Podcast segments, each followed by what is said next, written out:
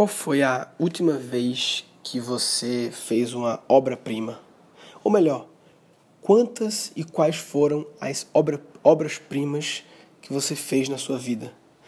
E assim, muita gente tem bloqueio como assim, ah, quem sou eu para ter obras-primas? Veja bem, não estou falando em obras-primas é, necessariamente em relação, comparando com o resto do mundo. Estou falando em relação a você. Quais foram as coisas que você fez que para você foi um nível de obra-prima em função, obviamente, das suas limitações maiores, mas assim, em outras palavras, os negócios que você fez com nível de hard work e atenção e capricho e, e excelência máxima que você consegue extrair de você claro, o humanamente possível para você, entendeu?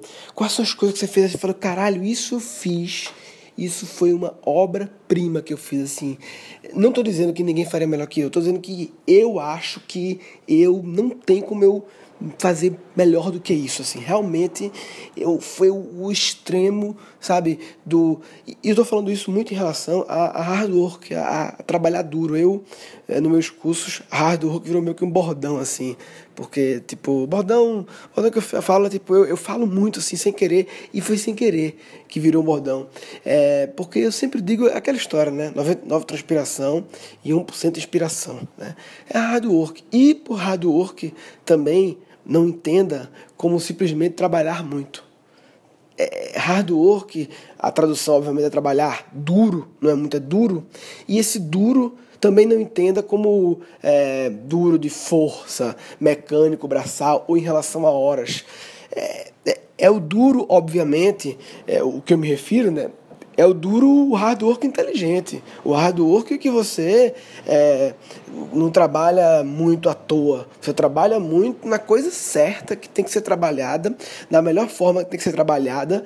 Você são, são, é um esforço bem concentrado, bem focado, bem direcionado.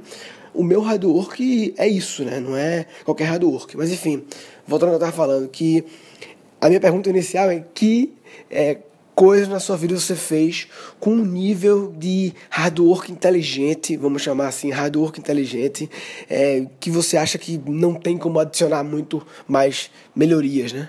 Eu pergunto isso porque, assim, muitas pessoas não tem, nem, nem conseguem responder isso, é, porque realmente não tem. São muitas pessoas que, que é, nunca. E assim, é claro que no segmento artístico, é, e segmento artístico inclui a comédia, obviamente, né? E, e até essa parte de palestras que eu faço tal. É, nesses segmentos é mais, digamos assim, fácil é, fazer obras-primas. Eu digo fácil no sentido de, de que, assim, como é uma coisa que você está fazendo já uma coisa meio artística, ou seja, uma coisa que, que no fundo artes significa, é meio que alternativo, né? É, é, louco isso, né? O arts no Brasil é como se fosse uma coisa alternativa, né? Uma coisa assim, é uma coisa meio underground, não underground, mas uma coisa meio que não é o grande mercado, entendeu? Não é as artes. O grande mercado é o, mercado automobilístico, é, é healthcare, né? Saúde, é educação, é esse mercado de, de esse mercado de, tá falando de mesmo? Esse mercado de eu vejo alguma coisa aqui na sala que me desconcentra a pensar nessa coisa e eu esqueci o que eu estava falando. Eu estava falando que uma coisa que é uma coisa que é pequena, é assim, o mercado das artes, né? Então assim, é, então por ser pequeno, menos pessoas fazem, acaba sendo mais fácil de você fazer coisas que, vamos supor que as artes representam, eu vou chutar ridiculamente. As artes representam 5% do, da, do PIB do mundo, as artes. Eu digo as artes assim, aí tem que ver o que arte. Não é economia criativa, tá? Eu estou restringindo. A economia criativa representa muito mais que isso. Que a economia criativa inclui, também é um tema aí que dá para falar só sobre economia criativa. É, economia criativa inclui, inclui muitas outras coisas, né? Inclusive cinema, games e tal, tecnologia e tal. Essa coisa startups, economia criativa. Estou falando das artes mesmo, as artes, as, as belas artes. Que tem a história das artes que é interessante, né? Mas também é um tema que eu falo depois, a história das artes, as belas artes, não sei o quê, como foi meio que, como eram as divisões antigamente e tal. Sei que hoje ele representa muito pouco. Então, se, vamos supor, é 5% e você tem alguma habilidade nessas artes, é, como só 5% faz, é muito mais fácil fazer algo que impressione os outros 95%. Agora, o cara que trabalha no escritório, que tem muitas pessoas fazendo isso, é mais difícil você conseguir é, fazer algo que surpreenda 40% da população, sei lá, que trabalha escritório, entendeu? Mas muito mais do que com arte, né?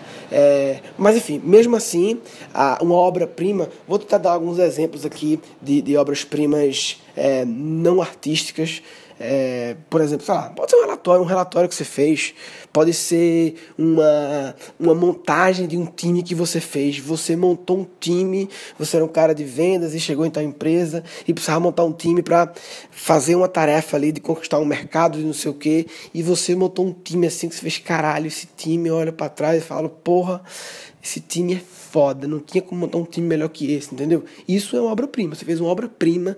Agora sim, aquela coisa que você não chamou cinco e deu sorte, não. É, o cara, se você chamar assim que dá sorte, o cara que está buscando a obra-prima, ele ainda olha assim e fala, espera aí, vamos ainda tentar espremer mais, ver se, além da, sabe, você, ele ainda não se satisfaz. O cara que está buscando a obra-prima, é, mesmo que ele ganhe, ganhe de cara, assim, cinco pessoas boas na equipe, ele ainda assim vai pensar num treinamento diferenciado é, para essa equipe e ele ainda vai entrevistar mais algumas pessoas para ter certeza se no, no, no na 28ª pessoa ainda parece uma melhor que as cinco que ele já tinha, e ele troca. Sabe como é que é? O cara aqui, ele foi hard work e chegou num ponto que ele. E aí isso foi melhorando um pouco, né? ele percebe melhoria, ele percebe que cada vez que ele esforça um pouco mais, é, é, ele consegue melhorar um pouco a equipe, e, e no final é, tem, tem um bom resultado, né? Então, isso é, é o que eu chamaria de obra-prima, entendeu? O que mais pode ser obra-prima? A obra-prima pode ser uma, uma, reportagem, que você jornalista, fez um dia uma reportagem que era para uma reportagem grande, assim, sei lá, uma matéria, uma matéria que você fez. No... É porque assim entra jornalismo de televisão, já fica um pouco, não é arte, mas fica meio parecido, porque envolve oratória, aí já é um negócio que, enfim. Mas pode ser texto também. Você fez um texto, né, para um jornal, uma coisa assim, um artigo que varou, que, que foi uma obra-prima, porque você fez muito bem e, e, e assim obra-prima e hard, e hard work é difícil é, separar, né? É, pode ter obras-primas que foram feitas com pouco hard work, mas assim, é, a grande maioria foi com muito hard work e, enfim, acho que foram com pouco hard work, talvez foram é, coisas de sorte, né? E aí quando eu digo sorte, eu nem acredito muito em sorte, mas assim, uma aleatoriedade, vamos dizer assim. Uma aleatoriedade, e aí não é hard work, né? Então é possível ter é, obras-primas sem hard work, mas a maioria das obras-primas tiveram hard work, e eu vou chamar também de obras-primas planejadas. Porque muitas vezes o cara sai uma obra-prima e ele nem queria. Quando você está desejando ter uma obra-prima, e porque se você está focado em fazer uma obra-prima e, e, como montar esse, uma equipe incrível, e de repente na primeira semana de entrevistas você já consegue cinco pessoas incríveis, só o fato de você já estar pensando em ter obra-prima, isso ajudou você a talvez selecionar melhor e, e dar uma é, essa sorte acontecer, sei lá, em alguma forma, né? E aí eu acho que já é um grande mérito, né? Você foi nesses casos foi uma obra-prima sem muito hard work. Agora o cara que tava lá só fazendo a parada e de repente vê um negócio foda, isso não é obra-prima herói, assim. Quer dizer, é obra-prima, mas não é obra-prima planejada, que não é o que assunto, nada que envolve aleatoriedade me interessa muito, a não ser entender a aleatoriedade, já que eu não posso controlar a aleatoriedade. Então, foda-se a aleatoriedade, né? Não vou ficar perdendo muito tempo com ela, né? Eu focar no, nas variáveis que eu posso controlar. Isso também é uma coisa que eu falo muito sobre o mito do dom. Posso fazer também um um comentário sobre isso mais profundo, sobre o mito do dom. É, na verdade, o que eu devia fazer é sempre que eu estivesse desenvolvendo o assunto assim para podcast, eu poderia, sempre que eu abrisse um parênteses que eu acho que eu posso abrir mais, mas que eu não quero abrir agora para não perder o fio da meada, eu poderia é, falar alguma coisa assim, sei lá é, uma coisa, um, código, uma coisa que depois fosse fácil para traquear. Inclusive, vocês estão vindo, podiam me ajudar a traquear. Traquear que eu digo é tipo assim, comentar lá no, no, no blog, no blog do podcast quais foram as cinco palavras que eu falei, os cinco assuntos, porque aí me ajuda a lembrar desses assuntos e virar pauta para próximos podcasts. Né? Eu até, inclusive já falei uns dois ou três aqui. Mas voltando tudo sobre obras-primas, essa é o tema desse episódio, é sobre obras-primas. Eu, eu queria que você comentasse lá no, no blog do podcast quais foram as obras-primas, assim, conta qual foi a obra-prima, se quiser botar uma foto, se quiser mostrar um vídeo, enfim. Eu queria saber, e, e, e vale como reflexão. É, para você que não tem uma obra-prima ainda, né? Ainda, ainda é importante. Inclusive, esse ainda também pode ser tagueado aí como tema de um episódio que é falar sobre o ainda aplicado para a criação criativa de crianças. Uma teoria do ainda. Não é algo que dá um podcast inteiro, mas é uma boa teoria. E eu posso, inclusive, fazer um episódio sobre criando crianças criativas, que é uma aula que eu tenho no meu curso e que eu posso falar um pouco dela também. Assim, é uma teoria que não está consolidada, lógico, não vai, nunca vai consolidar, mas assim, eu considero ela iniciante ainda. E o Cri-Cri, por falar nesse assunto, é uma coisa que eu quero que vire uma obra-prima. É uma coisa que eu já fiz várias obras-primas. Não é que eu sou metido, não. É, até porque eu falei, lembre-se que a obra-prima é em relação a você. Não estou falando em relação à humanidade. Até acho que algumas minhas podem ser obras-primas em relação à humanidade. Mas meu foco no momento é as obras-primas em relação a mim. Coisas que eu fiz e eu falei assim, mas caralho, não tem como fazer melhor. Não teria como fazer melhor, não tem. Ou, ou, ou chega um ponto que, assim, o, o custo marginal de fazer 1% melhor começa a ficar tão, mais, tão, mais, tão, mais, tão, mais, tão alto que já não é financeiramente e econômico interessante o, o esforço versus o benefício. É você espremer, espremer e, e, claro, tudo que se espreme você pode quando você espreme uma laranja, um limão para sair o, o, o, líquido lá, você quanto mais você espreme, mais sai, né? Chega uma hora que o esforço para espremer que você tem que fazer na sua mão, né, se for manual, começa a ficar muito forte é, e perante o resultado muito ruim, tá pingando um pinguinho de nada, né? É, e, aí, e aí parou. E aí você atingiu a obra-prima, entendeu? Você tem que entender que ponto é esse. Claro, você pode pegar uma máquina, equipamento, espremer com equipamento, e com esse equipamento espremer muito mais, mas assim, também já tem um custo do equipamento para espremer. Enfim, o que eu quero dizer é que, tipo, obra-prima é isso. Né? Então, eu tenho várias, depois eu posso falar algumas delas. Na verdade, as minhas obras-primas que eu considero, eu acho que é, merecia talvez uma por, por episódio, né? porque tem, elas têm muitas histórias interessantes, assim, detalhes e tal. Eu acho que eu estava catalogando aqui minhas obras-primas, que eu lembrei agora, foi uma, duas, três, quatro, cinco, seis, seis, é, sete 8, 9, 10. 10 obras-primas. 11, talvez 11. É, talvez 11, é, enfim. E na verdade, na, na, verdade não, na verdade mais uma, talvez 12, então que essa aqui é garantida.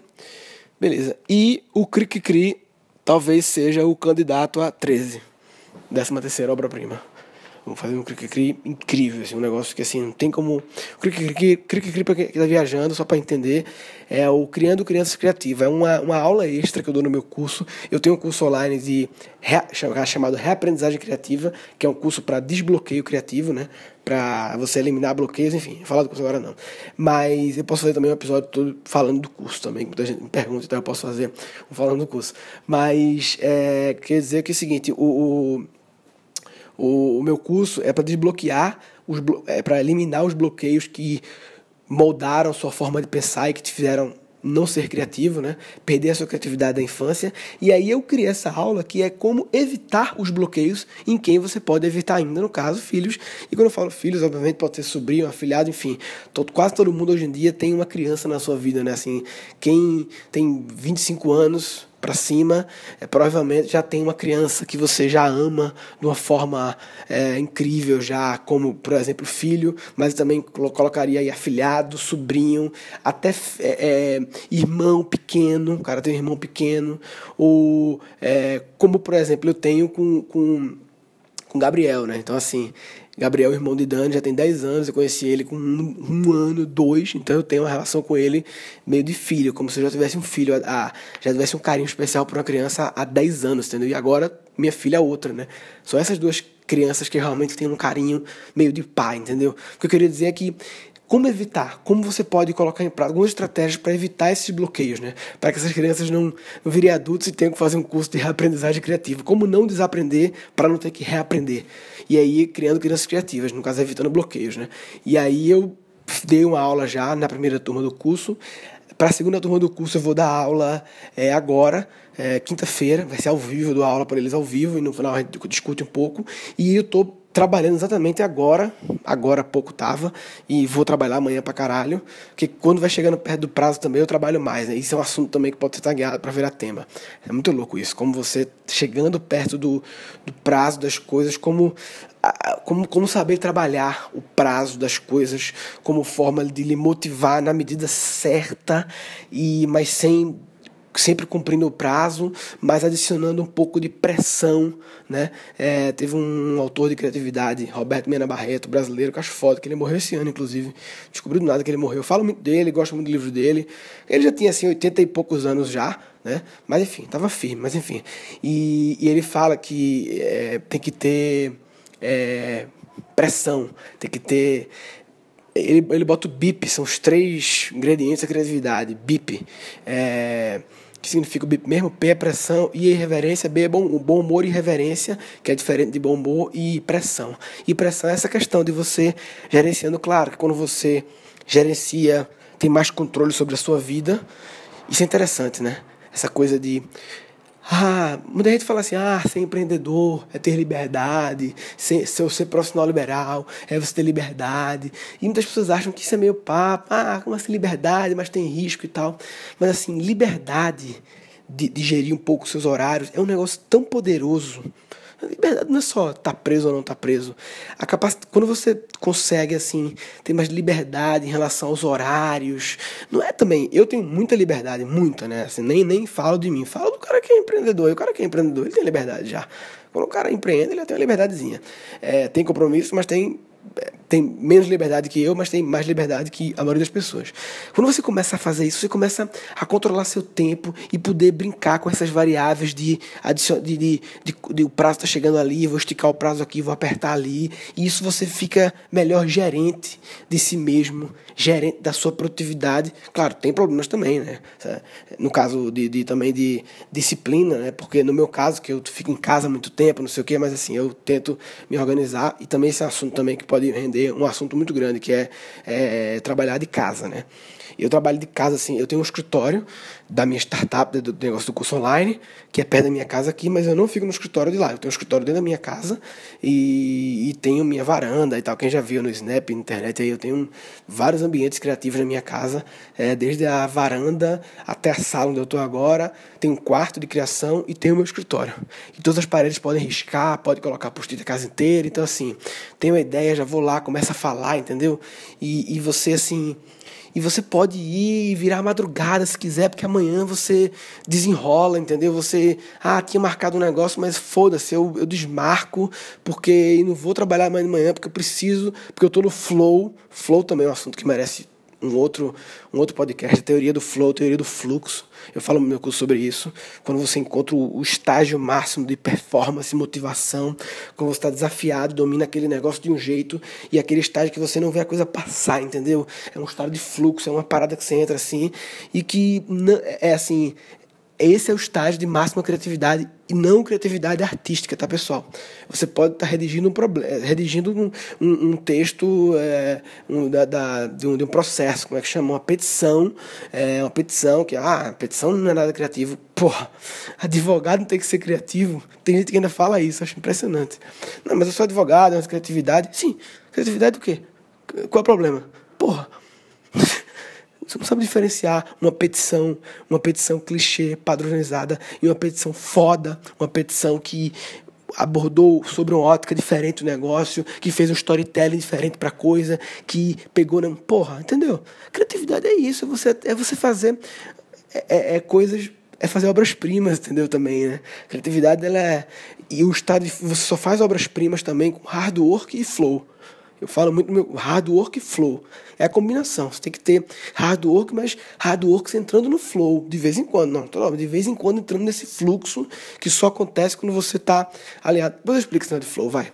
Que eu já abri vários parênteses aqui. Eu podia, na verdade, fazer depois uma, um infográfico de cada episódio meu em relação à abertura de assuntos, abertura de colchetes, de parênteses, quais fecharam, quais não foram fechados.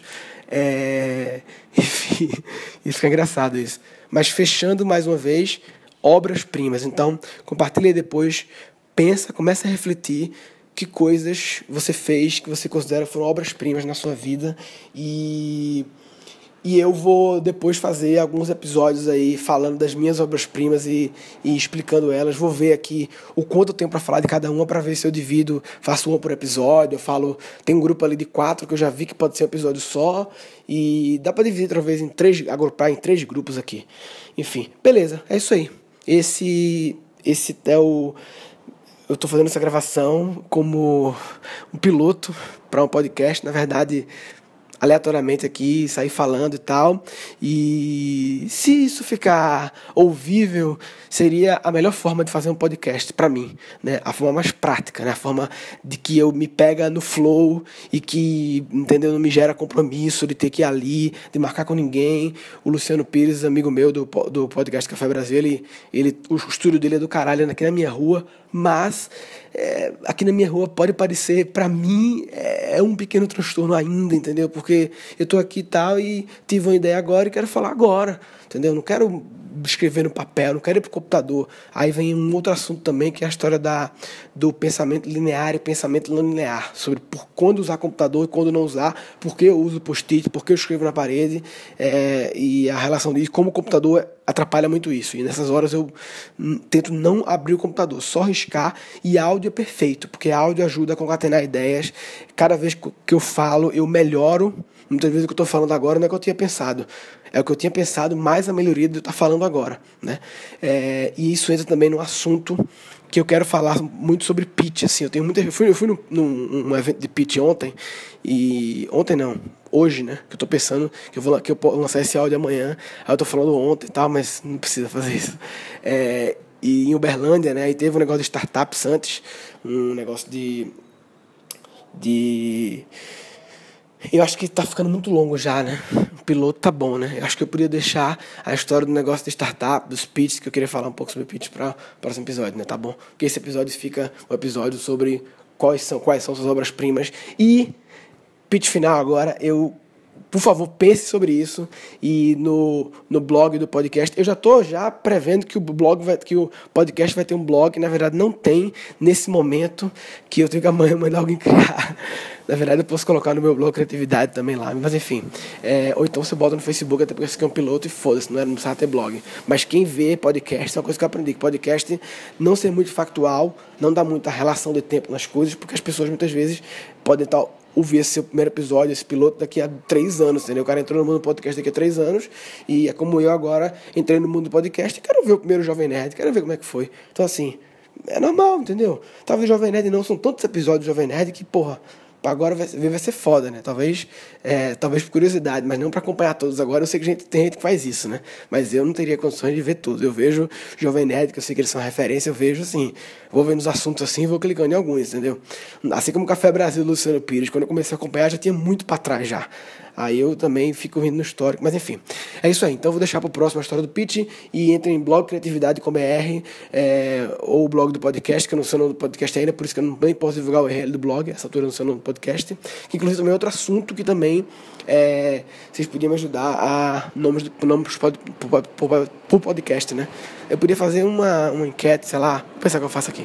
Beleza, então. Então é isso aí, papai. É isso aí e eu vou fazer o próximo, então. O segundo piloto vai ser sobre pitch.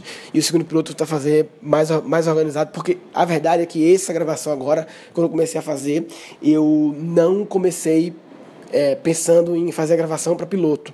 Eu só tive a ideia no meio da gravação. Foi quando eu comecei a falar piloto, é, podcast e tal. Que como eu falei, sempre que eu falo alguma coisa, eu melhoro. Então, eu estava falando agora apenas por gravar e no meio desse processo melhorei a ideia que é já virar já jogar no ar em algum lugar, sei lá, SoundCloud, ou então no feed do iTunes lá como teste, sei lá. Eu vi que o, o GVCast, o Flávio, um pouco antes tinha um áudio, eu não cheguei a ver o áudio, mas tinha meio que um, um áudio lá, que depois eu posso apagar, eu acho, né? Mas já vai criando lá um, acho que é uma boa estratégia fazer isso, né? Já vai criando lá no, no, no iTunes uma boa estratégia para quem quer começar um podcast, eu acho. Não precisa esperar ter tudo. Você pode fazer, assim, uma gravação meio piloto, meio teste, não sei o quê, e você pode já abrir lá e o povo já vai assinando, entendeu? Já vai, né? Verdade, fazer isso, fazer isso.